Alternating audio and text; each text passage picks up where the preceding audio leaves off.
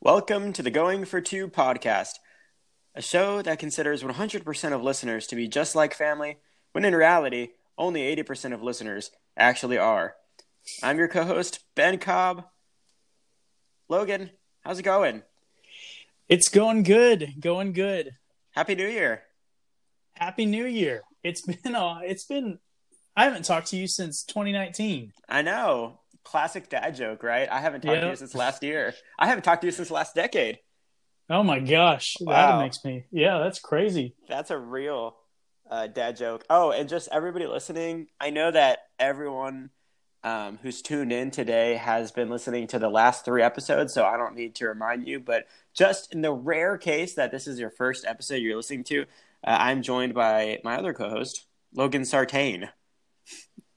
That is me. That is me at the Logan Sartain on Twitter because I know Nice. you're all dying to uh, see what I have to say about just everything. Nice plug. And if you want to follow not only Logan or myself on Twitter, you can follow our podcast. We got a Twitter. We're we're moving up in the world. We're being high techy.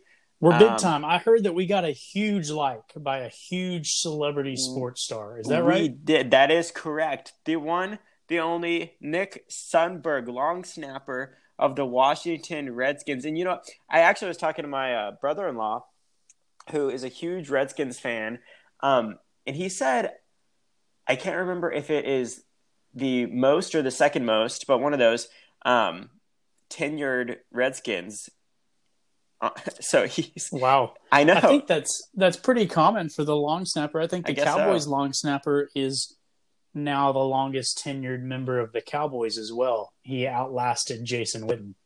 Well, I believe it. I guess if you do a good job, there's not a whole reason, a whole lot of reason for turnover at that Right. position.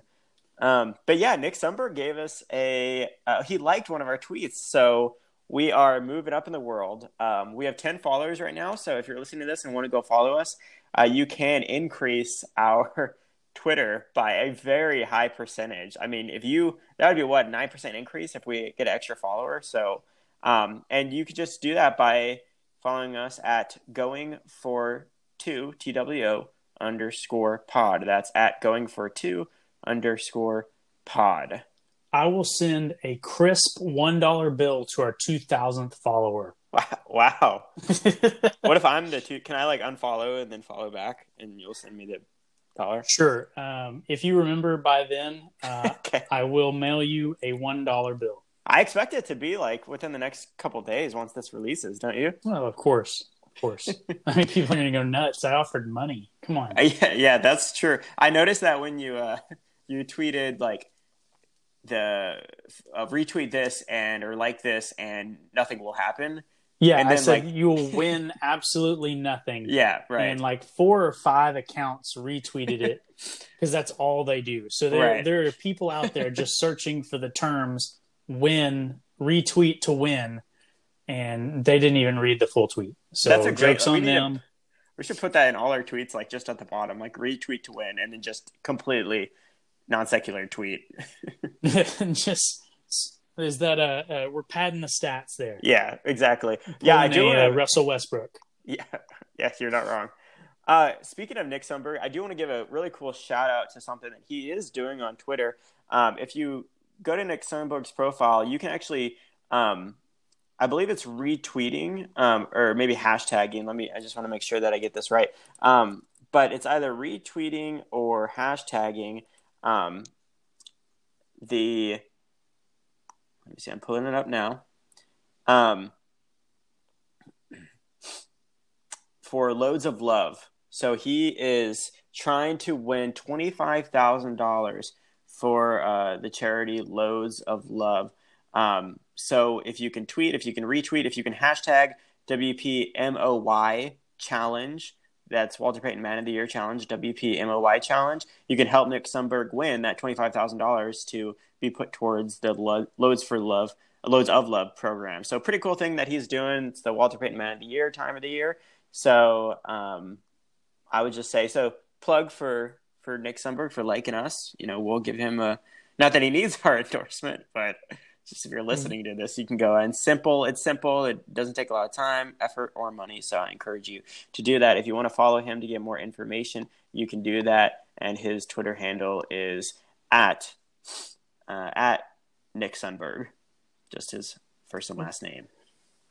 Very cool, very cool. And Nick, I know that you're listening because you're a huge fan of the show. Um, you have an open invitation to join us anytime on any topic. That's right. So, yeah. Anything. That's exactly Anything. right. We'll talk about your mother's socks if that's really what you'd like to talk about. I don't know where you like pulled that out of your head from, but that was It's a dark well, place. You're not wrong. Yeah, okay. Let's not go there. Instead, let's move to the NFL. We said, uh, you know, the last episode we released, we released was Christmas Eve, Mhm.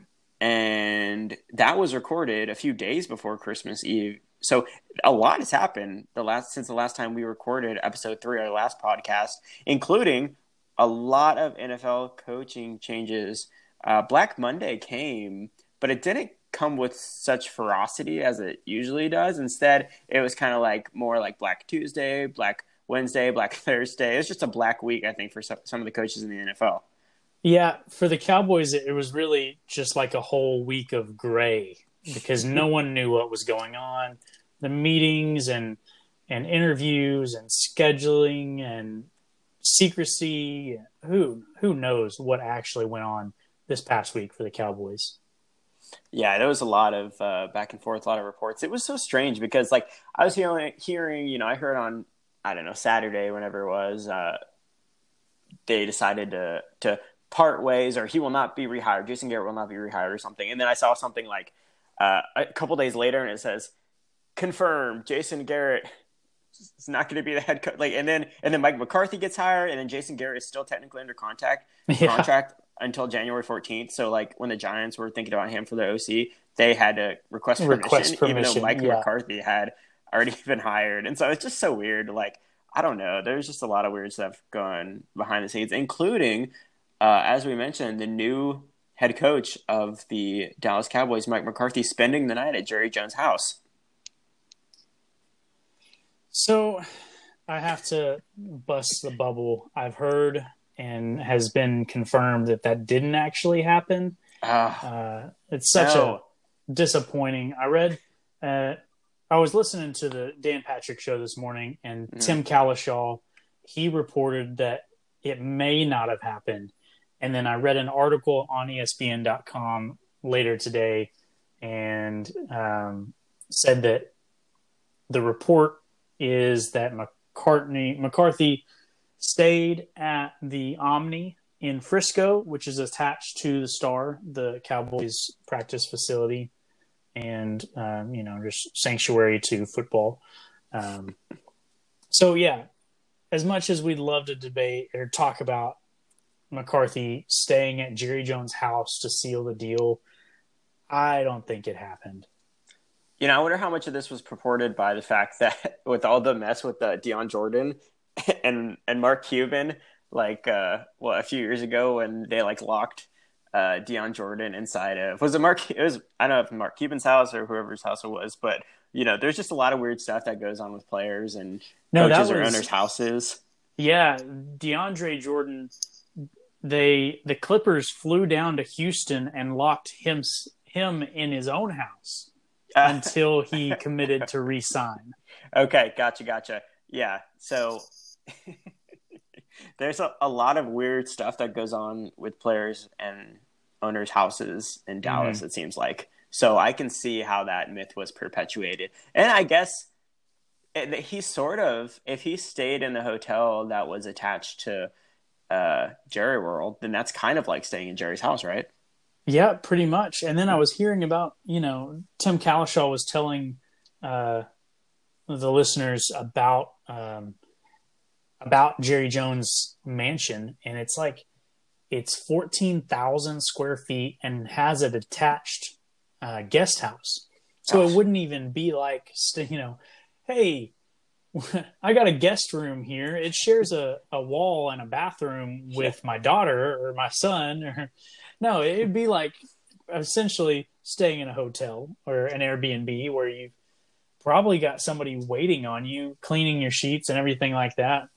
The, the the question that I thought was the funniest when when all of this was being talked about was like, okay, did he come with like his bag packed, ready to sleep over at Jerry Jones' house, or or did Jerry have to supply him with some Cowboys pajamas on the fly? Like, oh man, does he have just a range of sizes of pajamas for house guests? Just you know, of course they're Cowboys, they're blue and silver, navy sure. and silver, but yeah, that pretty ridiculous saga for sure. yeah, that is. That's definitely going to be remembered for uh, a long time to come, even if it didn't happen.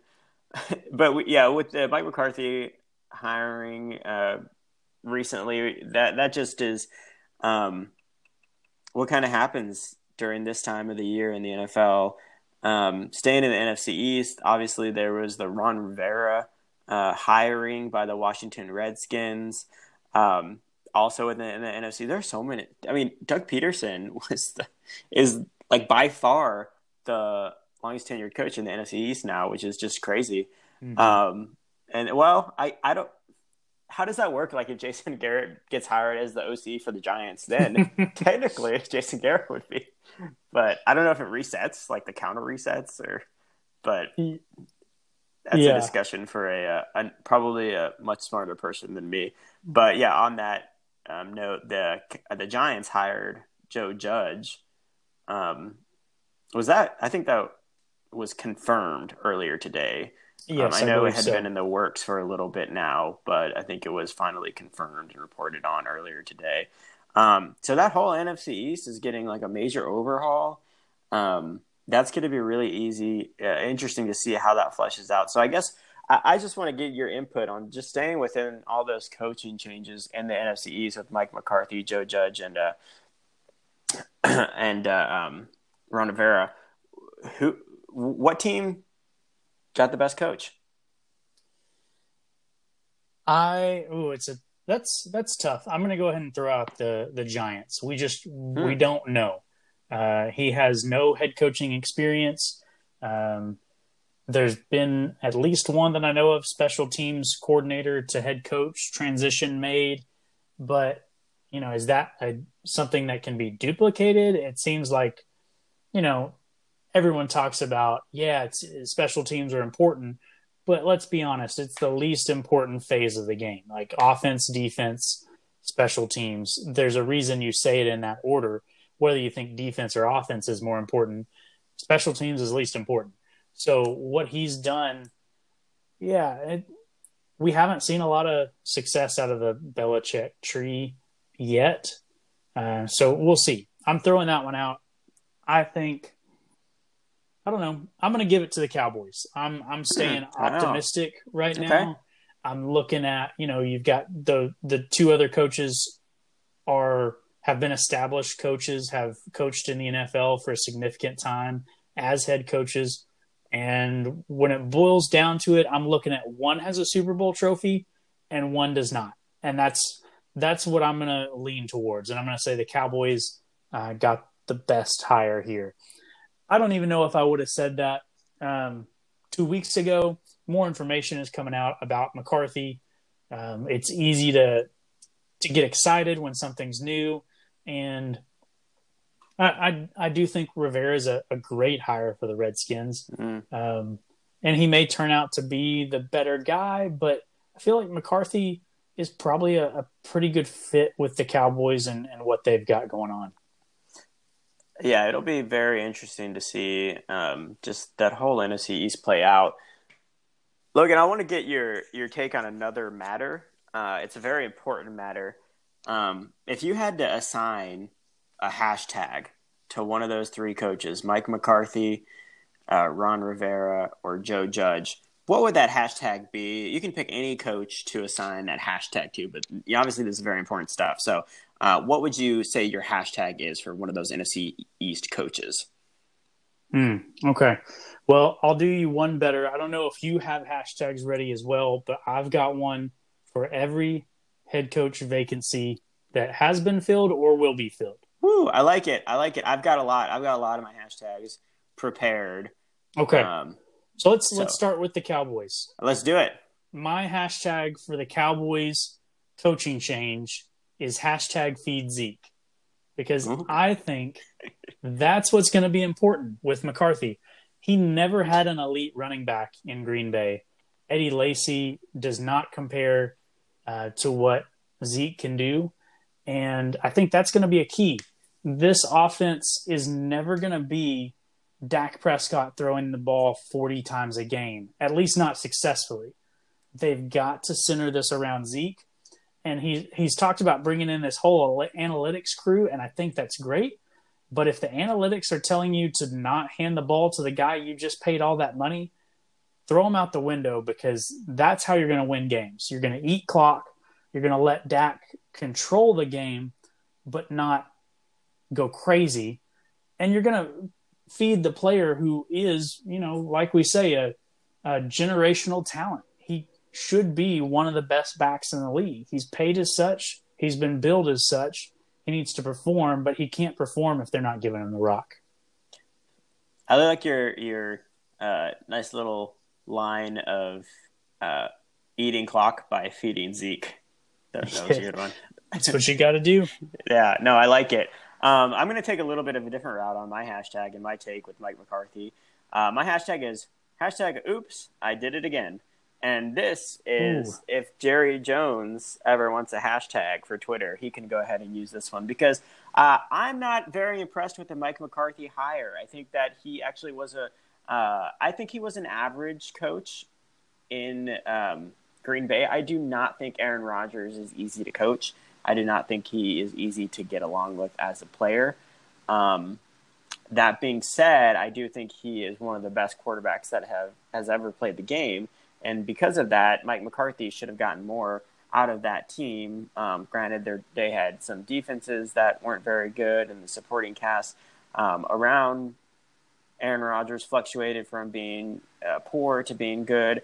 Um, but I don't. I, I just wasn't impressed by this hire, to be honest. I think they're going to get another round of uh, this eight and eight, nine and seven, battling for the six and seven uh, or sixth spot in the NFC, or uh, like dueling it out with other poor NFC East teams. I, I just am not very impressed by it. I think uh, it does honestly remind me a lot of, of Jason Garrett. Um, and I don't know if that's, I know that's not what uh, Cowboys fans want to hear, but to me, it just strikes me as as a mediocre hire. Um, and I, I don't think that the Cowboys are going to um, are going to put up with that much longer. You know, I think that yeah. if Mike McCarthy goes eight and eight, uh, if he goes eight and eight next year, like I feel like the Cowboys would rather go like four and twelve than eight and eight next year.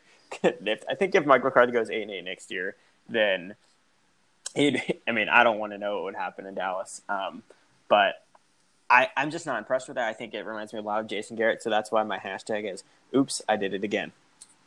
No, and a, about a year ago, I would have completely agreed with you because fresh on the heels of McCarthy getting canned in Green Bay, there was all that negative press on McCarthy and his relationship with Aaron Rodgers and you know reports of him skipping team meetings to get a massage uh, and just crazy accusations that did not paint him in a good light. Before that all came out, I was like gung ho about the Cowboys firing Jason Garrett last year and going after McCarthy because you, you knew there was tension there. But then it's it's all kind of settled down. You know, McCarthy's taken mm-hmm. the year off, but he's been studying the analytics. And you know, yeah, is that just something to put on his resume? Does he think, you know, people were calling me stale? I need to do something to update that? Maybe, but I I maintain I I understand the Cowboys thinking and I can I can get behind it. I believe and from what I've been what I've heard Jerry Jones thinking was this roster, this team has Super Bowl talent and yeah. we're not going to waste a year letting a coach play catch up.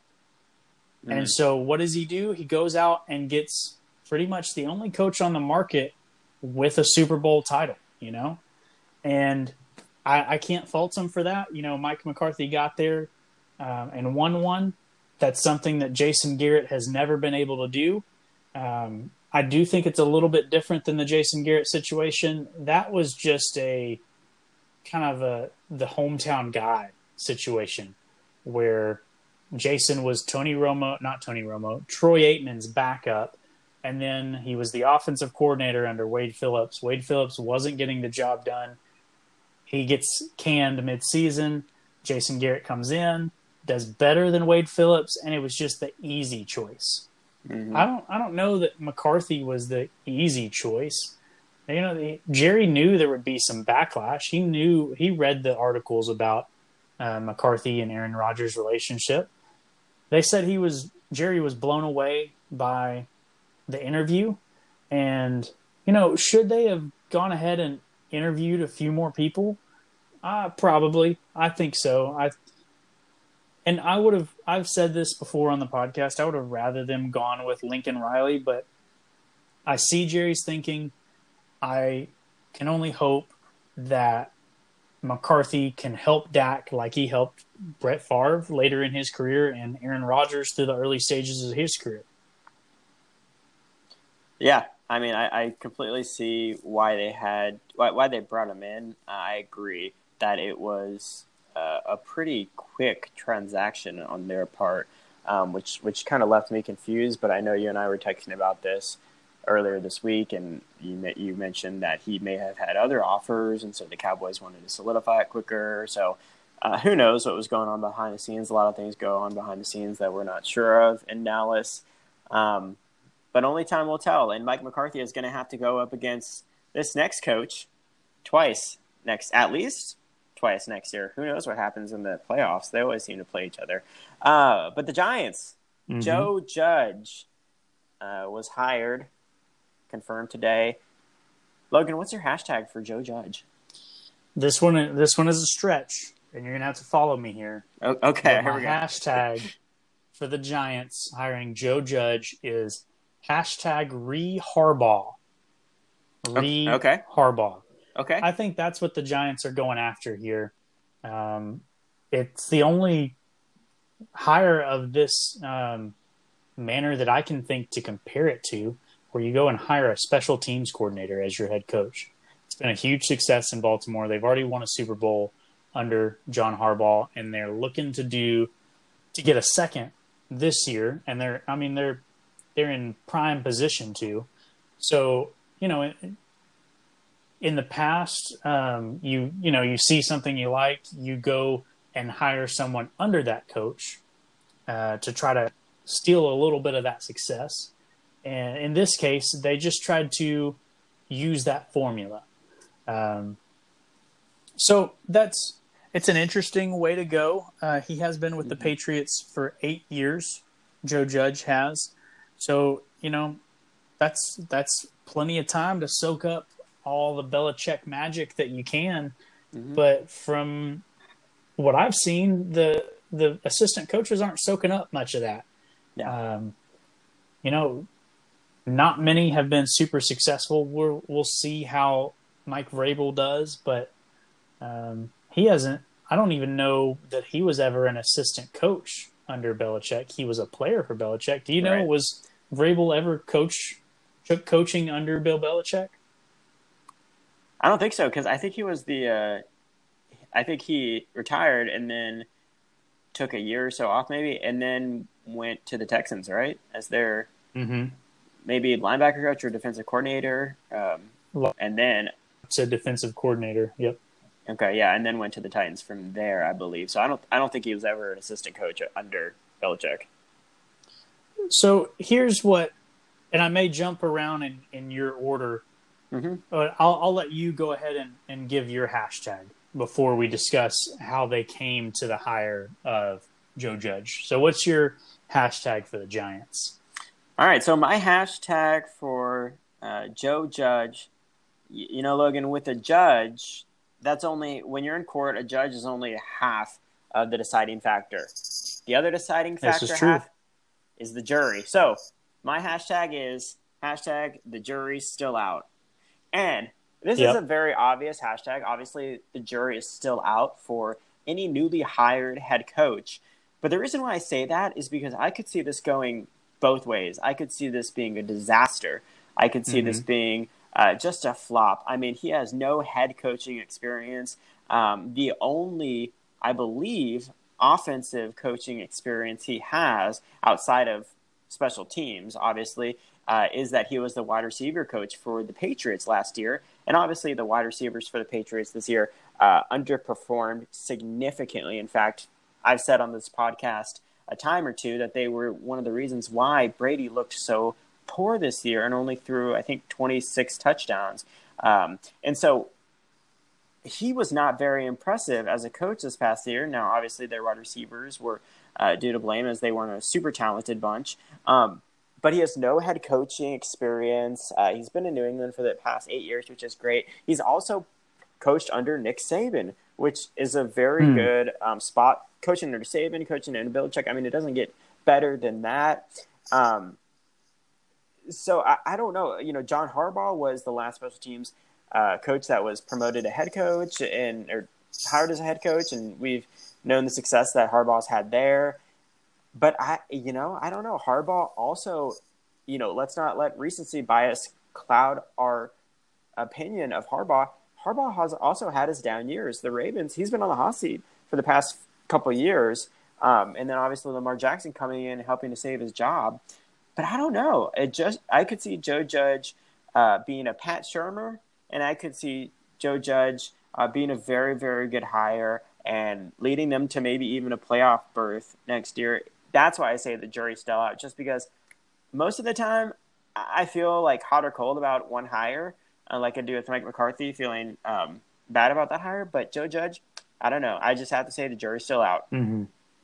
Yep, and I think what may be more important for the success of Joe Judge is Dave Gettleman. You know, is he gonna mm. provide the talent that they need, specifically on the offensive line? That's where I think they've struggled the most. They've had pretty talented um, defensive players. Uh, not that they've been a, a, great group overall, but and then they've had uh, maybe more talent on offense as far as top end elite talent than anyone else. Though they've traded some of it away and and let some of it leave in free agency.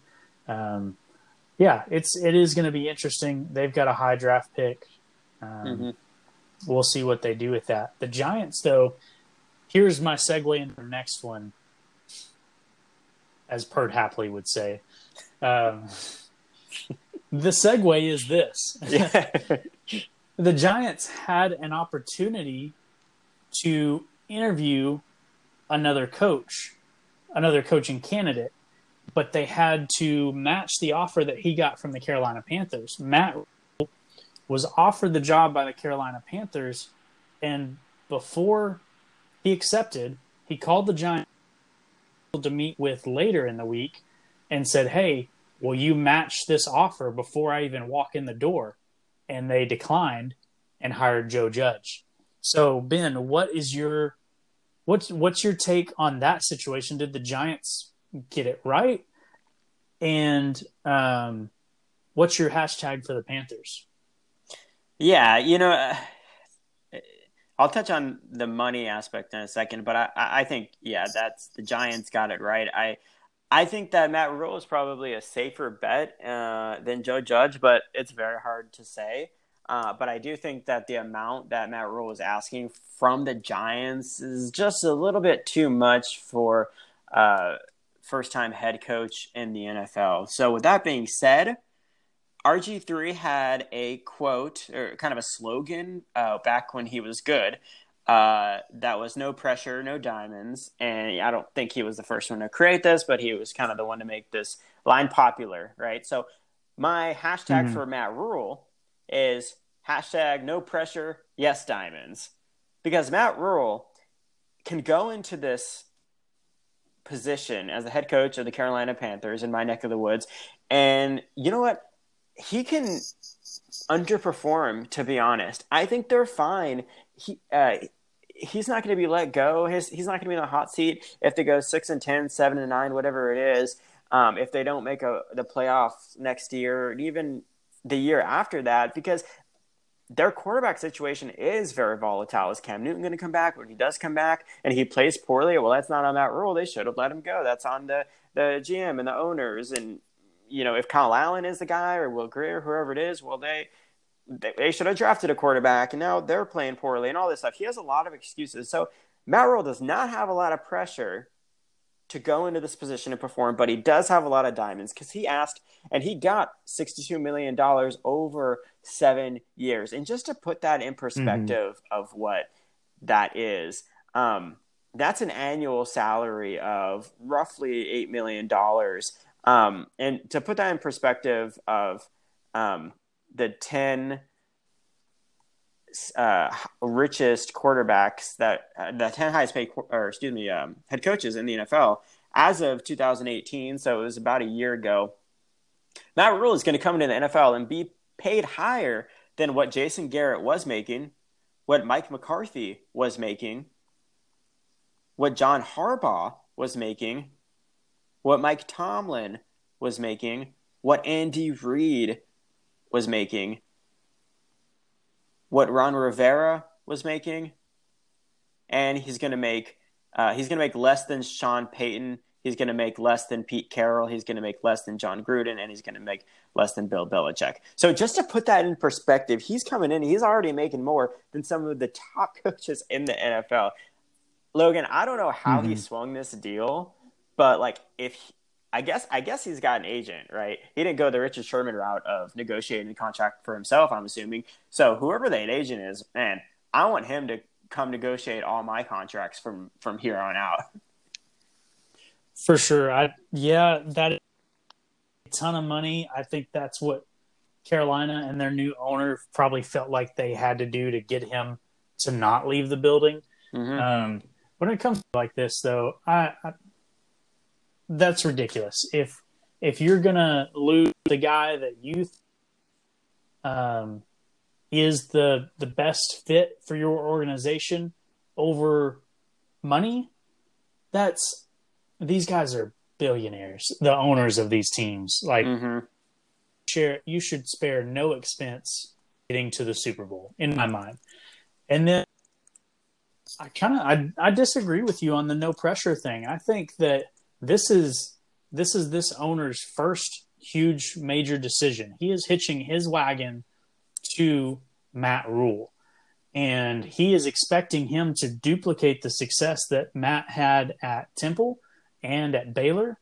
And he's shelled out the cash for it. And in the world of business, and I don't know a whole lot about Dave Tepper, the owner of the Panthers, but I, I know, I believe he's comes from some sort of a business background. And in the world of business, mm-hmm. a large salary is a large target.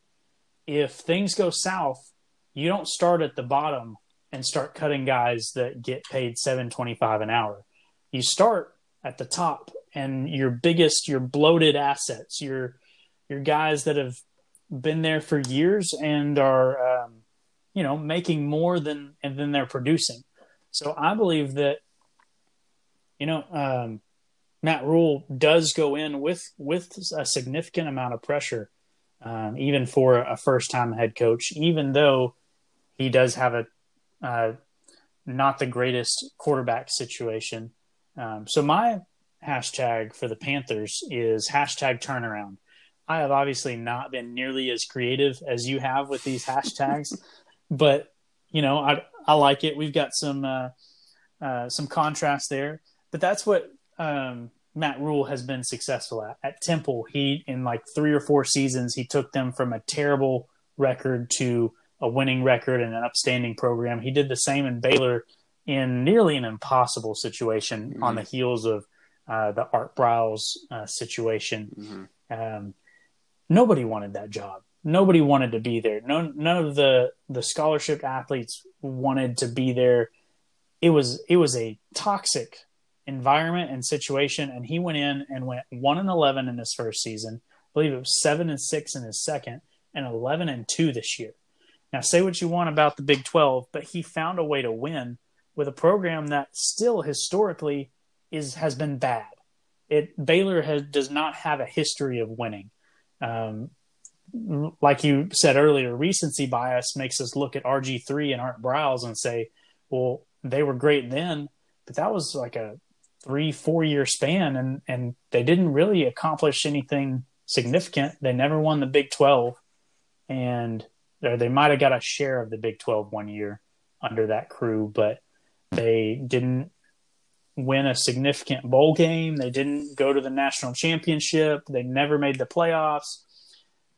And Matt Rhule had them on the brink, and they were in two separate games. Had they been able to beat Oklahoma, they could have been in the national championship or at least the playoff.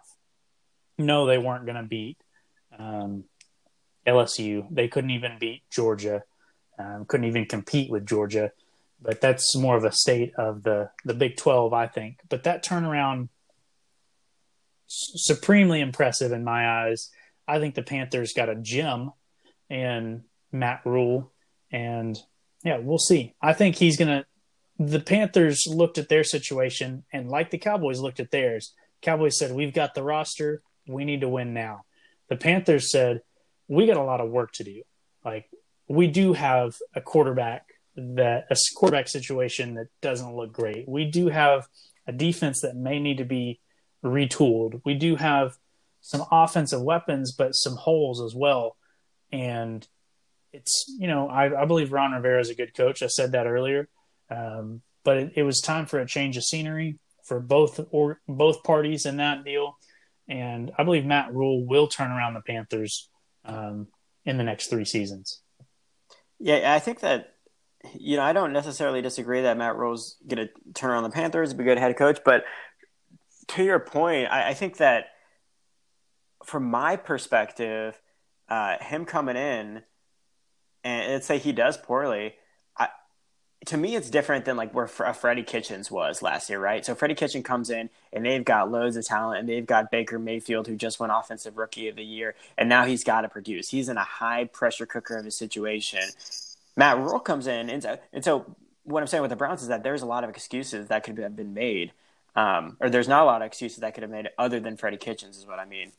Matt Rhule comes in, let's say they have a poor year well, then all the there's a lot of excuses for the Panthers, um, and it doesn't necessarily have to be put on Matt Rhule.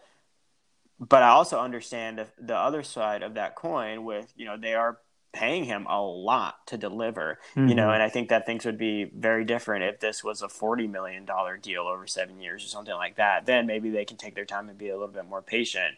Uh, but every year you wait, you know, that's eight million more dollars down the drain. That's eating up your cap. That's eating up uh, the uh, David Tepper's pocketbook. You know, so that dollar amount on the contract really does put a uh, adds a little bit of more uh, pressure. I think we're at kind of a different levels of the amount of pressure that we think Matt Rhule has on him, but I think it, we can both agree that a dollar amount really adds to the pressure that he feels.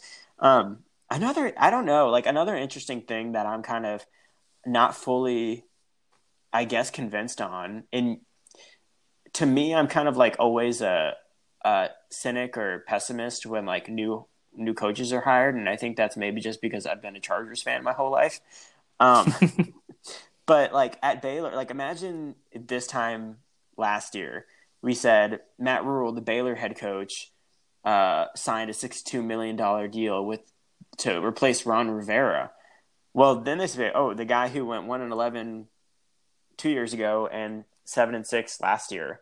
Like that, it would seem crazy. And so, and I'm not saying it's necessarily a bad choice or a poor choice or anything, but it shows the uh, the amount that a good, a very good season can have on uh, hiring these coaches. Because he, I mean, one and 11, 7 and six, and then all of a sudden eleven and three gets a great gig in the NFL and makes out like a bandit with his deal.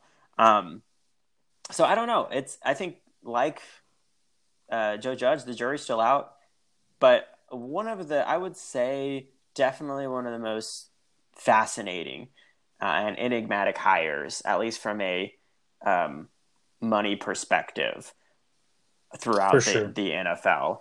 Um, so on on that note, Logan, you know Ron Rivera was the Panthers' old head coach, and obviously he went up to um, my old stomping grounds of, of DC. What is your hashtag for Mr. Rivera, the the newly anointed head coach of the dumpster fire that is the Washington Redskins. Well, the creative mind that you are and that you brought to this hashtag game, I'm sure you're going to incorporate this in your hashtag. Um, and I didn't, but Ron Rivera, the first active head coach, removing the ping pong tables. That's just so such a ridiculous one liner taken out of context kind of thing that is going to have absolutely zero impact in and of itself, but overall the idea behind it may in fact help the entire organization. Um, so my hashtag for the Redskins hire of Ron Rivera is hashtag hard nose. That is what you see, and that is what you get with Ron Rivera, a member of the 85 Bears defense that was so incredible, um, the architect behind the the Panthers defense led by Luke Kuechly, and that host of of players. A re uh, a reunion with Josh Norman potentially mm. also a little bit interesting, but what Rivera is going to bring to that organization is structure that they haven't seen since Joe Gibbs. Um, and I think that's going to be huge for that organization. They've been under Jay Gruden, they've been pesky, really and truly. Hmm. Not really good and not terrible most of the time. It's like every year the Redskins are going to be listed as, oh, they're going to be the worst team this year. And then they come out with like six or eight wins and they're playing Joe Josh Johnson at quarterback by the end of the season because they've lost six quarterbacks to broken legs, mm-hmm. but they still spoil one of the other NFC East teams' chances at the playoffs. It's they, to me they've been pesky. Um, so that shows you know a little bit about this core of players, which I don't think is bad. They did definitely have some some weak spots, but I think Rivera is walking in, and my biggest question mark for him is going to be with quarterback Dwayne Haskins. Mm-hmm. I'm not a huge believer. I think he was probably overrated coming out of college. Uh, maybe a complete bust, um, and that's going to set Rivera back if if that is the case. Uh, but I believe he's going to put in the structure in that organization that's going to help prove that out pretty early. Uh, I don't think we're going to have a huge waiting time to see. Um, once this structure is in place, once Rivera has his guys in the locker room over the next year, year and a half, we're going to be able to see if Dwayne Haskins uh, can cut it. Yeah, it's going to be um, a swift change in the atmosphere if it hasn't already, and the mm-hmm. Redskins are certainly going to feel that because the Redskins are a team that you know you always. If you had a bet on one team to get in a fight on a Sunday, it would probably be the Redskins. I mean, they're always fighting, they're scrappy, but not in a good way. Like they're just undisciplined. Um, and you're right, they haven't had a disciplinarian like Ron Rivera in a long time, probably since Joe Gibbs. I certainly don't think Jay Gruden was um, what we'd call a disciplinarian. Um, you know, and I love the moves that Ron Rivera has come in. You know, he's he's set the tone early on. Uh, he's kind of taken this uh, and, and, owned the. T- he's taken it as like a, a owner mentality, um, in that he is. Mm-hmm. He's not obviously he's not a, a, Dan Snyder, but he is. I, I think a lot of head coaches kind of come in and they kind of take sit back and like let management do their thing, and then when the season starts, they take charge and everything like that. But he's coming in and he's taking charge immediately, um, which is great. I mean, he hired Jack Del Rio for his defensive coordinator position, which I thought was a fantastic hire. Um, I mean, mm-hmm. he, he's he's making moves left and right. Um, I saw some uh, some moves he made with the offensive coordinator position today, so he's been doing some really good things. But you know what? I I feel sorry for him because this is my hashtag. It's not about the coach. Hashtag. It's not about mm-hmm. the coach because we mentioned a couple episodes ago when we were doing our Christmas podcast, maybe last last episode, uh, some Christmas gifts that we would give to various teams, and my Christmas gift, I believe I said uh, for the Redskins, was the fire or the selling of the team. So basically, meaning yes. that Dan Snyder would not own the team anymore. And funny enough, while that didn't happen, Bruce Allen was let go um, mm-hmm. So the, the, the president. I think it was a VP of operations as well. So uh, he had been with the team for a long time. He was, um, some would say, equally culpable for the poor performance of the Redskins over the past couple decades. And uh, I think fans, I mean, I know fans were very happy that Bruce Allen was let go. And that was probably the, I mean, it was the next best, the next best thing to Dan Snyder selling the team. But in DC, Dan Snyder is still the owner. And I think Ron Rivera is, is going to feel that quickly. I don't think um, he had an owner in, uh, Carolina that was even remotely close to Dan Snyder. Um, and so I think that he's going to feel that quickly, and I think it's going to rub Ron the wrong way. And I just don't think that. I think that he's going to be a good coach. I think that he may turn the team around. I agree with you that Dwayne Haskins is a huge question mark, and if I had to say, I would say he's probably not going to be very successful in the NFL. But long story short, I think as long as Dan Snyder is still the owner, it's going to be tough for any coach to succeed uh, in DC. Um, so unfortunately, it's not about the coach; it's about the owner. Yep, that will be interesting to see how it plays out. So we've got one more coaching vacancy. I don't know if you prepared a hashtag for this, but the Browns are still on the hunt for their next guy following uh, oh Freddie Kitchens, who had a one year stint mm-hmm. as the head coach of the illustrious Browns. Um, so I've got a hashtag, and I'll, I'll go ahead and, and give it to you, whether you're ready for it or not. I'm ready. For this hire, for the Browns hire of who knows who it's going to be, my hashtag is hashtag headache. Because you talk about a poor ownership group. What are the Browns doing? they, like, I mean, they don't have a GM. They've got the guy from Moneyball running their football operations. And what? They John Dorsey brought them supreme talent. Figure out a way to let that guy run your organization because he's done something right. Like what the coach then does with that talent is kind of on him. Mm-hmm. Now, yes, the coach and GM should work hand in hand, and it sounds like that's what they're trying to get accomplished. But they've already swung and missed on a few of their candidates. I think they wanted McCarthy he's not going to take it. He's in Dallas now. And Matt Rhule wouldn't even interview with him because he knows how much of a headache it is. And he's been very selective. He interviewed for the Jets job last year and I believe turned that down as well. So the Browns are a huge mess, a huge headache. Um, you know, I think they could hit a home run here.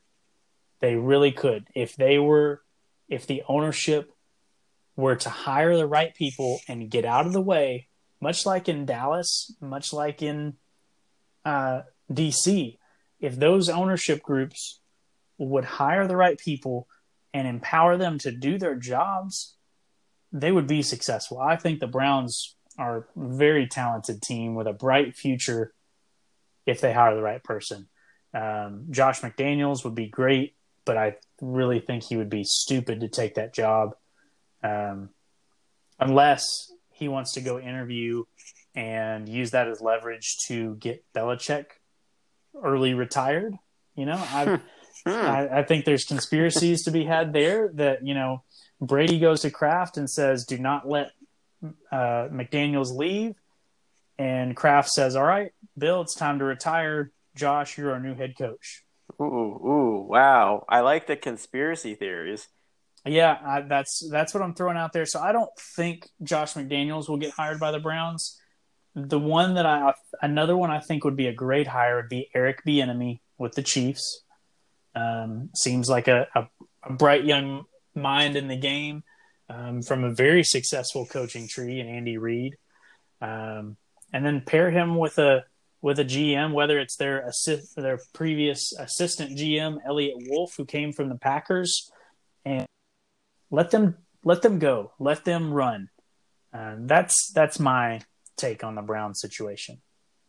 Yeah, I, I, think we we share similar takes on this. Um, so I, I have a hashtag that I don't know how, how good it is because I have to explain it. Uh, um, so I feel like when you have to explain a hashtag, it's kind of loses its uh, zeal. But my hashtag is uh, hashtag the kitchen sink, and I'll need to I'll need to elaborate a little bit. Um, in my mind, they're gonna screw this up.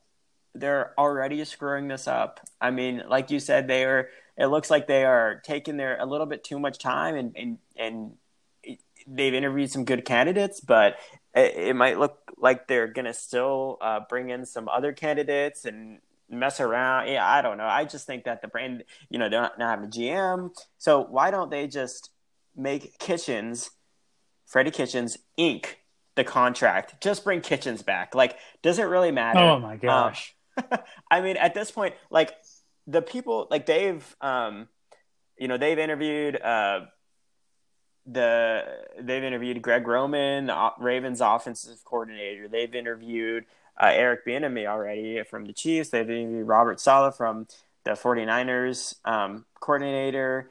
Um, I believe they did interview Mike McCarthy. And th- those are like such great candidates. Um, I mean, mm-hmm. and, and, that's like, that's probably, that's, I would say that's maybe entering this, excluding Josh McDaniels, because who knows what he's going to do. Um, he could even say he's going to coach a team and then back out last second. That would be too yep. crazy. Um, but like those are probably the three best candidates uh, that are still available, and maybe were even all like when they were all available before McCarthy and Judge and Rhule were hired. Um, and Rivera, like those are some great candidates, but they're still messing around. And I saw that today they were interviewing um, Jim Schwartz, and like, I mean, like, no, what a terrible hire if they were. That's probably who it's go gonna be. I I could see it like you so basically they're pairing like one of the most undisciplined teams historically and personnel wise in the NFL right now with one of the most uh, undisciplined coaches that have with the coach who nearly got in a fight right post game. Right, exactly. And so I'm sitting here wondering why. Okay, you've interviewed Greg Grimm, you've interviewed Eric Bieniemy, you've entered, you interviewed Robert Saleh. Like, you're good. You don't have to. Go, why are you? Is it like a smokescreen for other people that want to hire Jim Short? Like, what is this? Like, I don't I, know what they're doing. Um, I think they're getting turned down again. Like, it might be. It very well might be. Uh, I mean, like you said, um, Rhule didn't even want to uh, interview for mm-hmm. the Browns, and I understand that.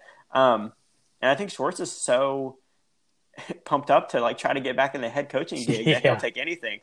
And I don't. I mean that that's the only reason why I think like it's basically like you have Brady Rodgers and Brees come to you and say, "Hey, I want to be your quarterback," and then you saying, "Okay, I hear you, but let me go talk to like Jameis Winston real quick and see if he's like it just doesn't make any sense. I think they're going to screw it up. So I think you know what? Before they screw it up, let's just make it more fun. Bring back Freddie Kitchen, so at least there's some drama. Oh man. Out of all the things they could do, I do think that would be the worst. oh man, he was so bad this year. Yeah. Oh my the gosh. team is, was a train wreck. Another name, I, I've said it before. I think Jason Garrett would be a good fit. Um, he's not going to win you a Super Bowl. I don't believe that.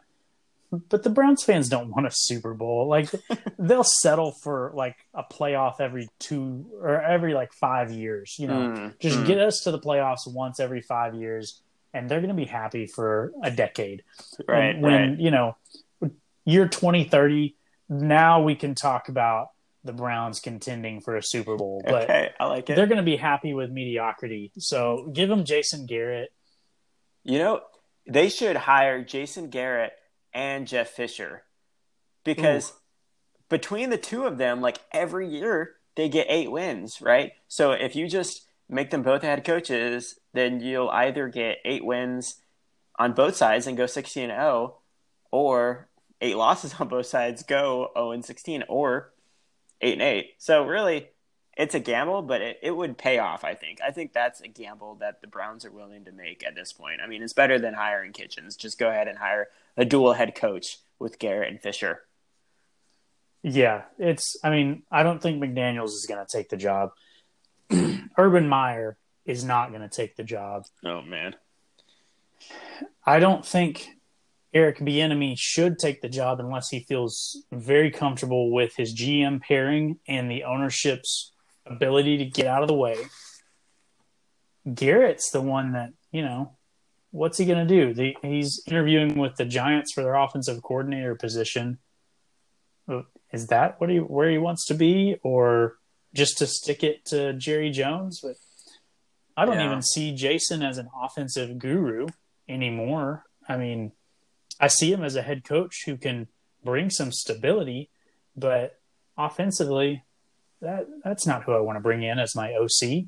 Uh, my mind is is years of um, stability as a head coach and keeping a team from dropping into rebuilding. The Cowboys under his tenure really never had to rebuild. They mm-hmm. and that's partially because of the the luck they got when they got Dak Prescott. But yeah, I I don't know. Browns huge headache. Oh, Freddie Kitchens, man, he. I'm telling maybe you, he'll man. be. Maybe their owner should say, "I believe Freddie Kitchens will be coaching next year," and I'll finish that sentence by saying, "In high school in Ohio somewhere." Yeah, right. I feel bad for that high school. Well, I think that concludes all our vacancies. And who knows, maybe by the time we have our next podcast, that Browns vacancy will be filled. I heard that they're trying to fill it by Saturday, which is another reason why I think that they don't have a clue what they're doing because honestly, what's the rush? Like everybody's out at this point. So there's no one to compete. they're, but they're like, still by Except- Saturday, we've got to. Like, okay, why? Uh, I guess they really want to get prepared for that draft or something, but who knows? Yeah, man. What a train wreck. Hopefully, this podcast has not been a train wreck. But, Ben, before we wrap out, I need to give a shout out. Please. I I have been through this whole episode supremely comfortable. Ask ask me why I've been so comfortable. Why have you been so comfortable? Do I want to know why have you been so comfortable? Gosh. That's a dangerous question. Yeah, I know. But the answer is simple. It's called Saxx underwear, Ben. Oh wow. I don't know I don't know if you've heard about this, but it is incredible. I am a 100% fishing for sponsorships right now. But Saxx, if you're out there, if you're listening, if any of our listeners have a contact with the Saxx marketing department, hook us up because these things are so comfortable that I'll talk about them every episode. You know, if they'll just give me enough free pairs to wear through the week. So that's that's my shameless pitch. Saxx underwear, guys, check them out. Oh. You know, look, I was not. And with that, I'm going to be honest. I was not expecting you to talk about your underwear on this podcast, but uh, switch, switching Oh, things man. up. I should have known. I should have known. yeah, you never know what you're going to get. All right, guys, stay tuned. We'll have a next episode out shortly. Um, hit us up at our email address, going for two spelled out 19 at gmail.com. 19 is not spelled out, two is spelled out. Going for two 19 at gmail.com. Um, if you're listening on the Anchor app, you can send us a voice message. Um, if you're listening on Spotify, I think you can probably review us. Uh, that would be great. Uh, you can also follow us on Twitter. Ben, give us our Twitter handle again. It's at going for TWO underscore pod. At going for two underscore pod. awesome. It's been great. I hope you've enjoyed our podcast. Until next time. See you later.